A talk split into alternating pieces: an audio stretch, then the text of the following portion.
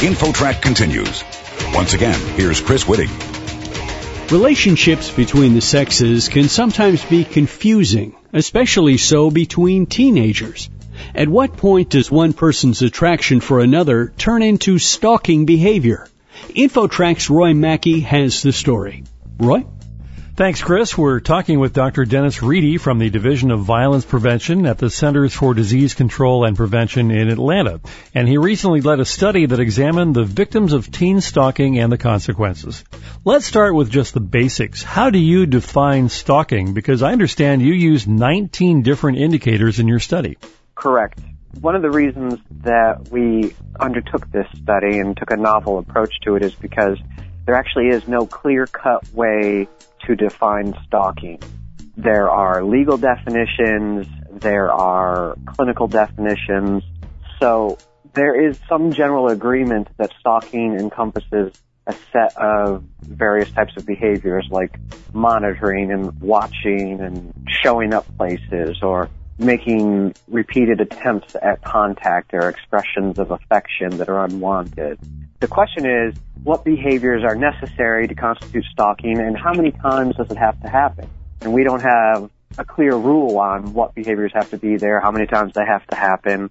So there's no clear way to say this is stalking and this is not stalking. And that's part of the problem we run into both in the research and also in the real world when we're trying to define it. I suppose ultimately, if a victim feels as though they're being stalked, then that's the true definition. Potentially, but the problem is that a victim may not feel as though they're being stalked. They may not be afraid of the stalking, and that doesn't necessarily mitigate the danger. It may mitigate the personal psychological consequences. So if you're not afraid of someone that's your stalker, you're less likely to have anxiety, depression, those types of things that might also drive some of our other behaviors we identified in this study but it doesn't mitigate the potential danger that that stalker represents in terms of violence. Hmm. What percentage of teenagers are the victims of stalking? There's only basically been three studies that have collected data on stalking in youth.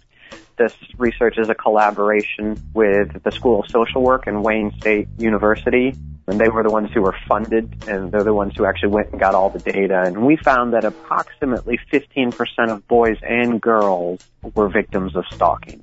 So the rates were surprisingly similar for boys and girls. That's quite a surprising outcome because I think the stereotypical image we all have is that it only happens to girls. Correct. Especially when we're thinking of stalking in terms of a romantic type of stalking. So potentially some of the reasons that we see these more similar rates in adolescent populations is because stalking isn't just limited to attempts for intimate relationships.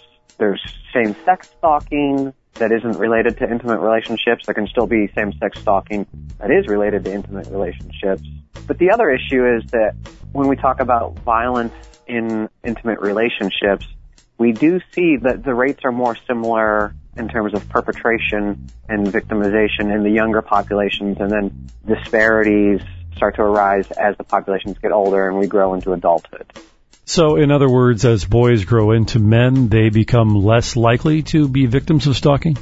Yes, as boys grow older, the rates of perpetration tend to be higher for men and victimization higher for women. And we're not exactly sure what would cause that shift, in part because really this is some of the first research to look at stalking in youth. Our guest on InfoTrack is Dr. Dennis Reidy from the Division of Violence Prevention at the Centers for Disease Control and Prevention in Atlanta. Dr. Reidy, perhaps the most important thing in your study is that you found a link to other consequences that result from stalking, some serious things. Tell us about that. Right. So we can't technically say that it's a result of stalking, and in fact, we would never be able to implement the study design that would allow us to say stalking causes something because we couldn't randomly assign someone to be stalked.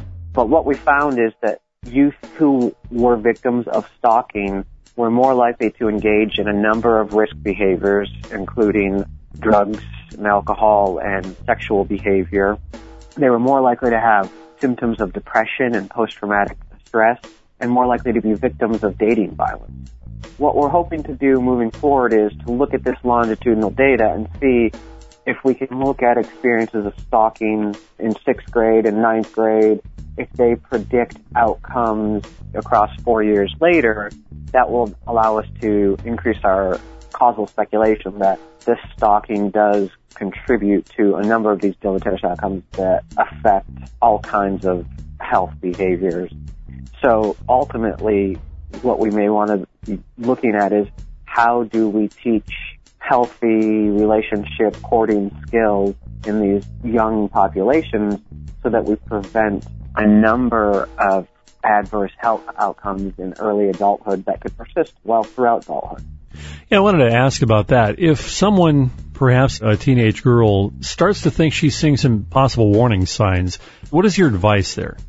Because very little research on youth stalking now exists, it's hard for us to say what steps can prevent it. In terms of if a young woman or young man becomes concerned that they may have a stalker, they need to alert parents and school officials and in worst case scenarios may even need to involve legal authorities for their own protection. What advice can you offer to parents, perhaps what they should be telling their teenagers in today's world? First of all, I think it's important for them to realize that this does occur. I'm guessing most parents don't think that stalking for their teenage children or even preteen children is an issue. So they need to start having these conversations with their kids, asking them about have they had any of these experiences, and if so, educating their children that these are not normal and healthy ways of dating and attempting to develop relationships, you know, because a number of these youth may not realize that they're being stalked or that these behaviors are unhealthy. So parents being able to just have this conversation with their children and educate them about what a healthy intimate relationship looks like or even what a healthy non-intimate peer relationship looks like, that in and of itself can be important. And then from there, the parents are able to be advocates for their children if they suspect that there may be some danger. And that means communicating with school officials so they can set up plans to make sure that the potential victim is never in a high risk situation at school with their stalker. It may involve, again, speaking to legal authorities to get advice on how best to proceed. So my best advice is have conversations about this. Be aware. Don't allow ignorance to foster an unhealthy relationship and potential risk for violence and adverse health outcomes. Dr. Dennis Reidy from the Division of Violence Prevention at the Centers for Disease Control and Prevention in Atlanta. Thank you very much for joining us today on InfoTrack. Thank you. It's been great to be here. And for InfoTrack, I'm Roy Mackey. You're listening to InfoTrack, the weekly show with information you should know.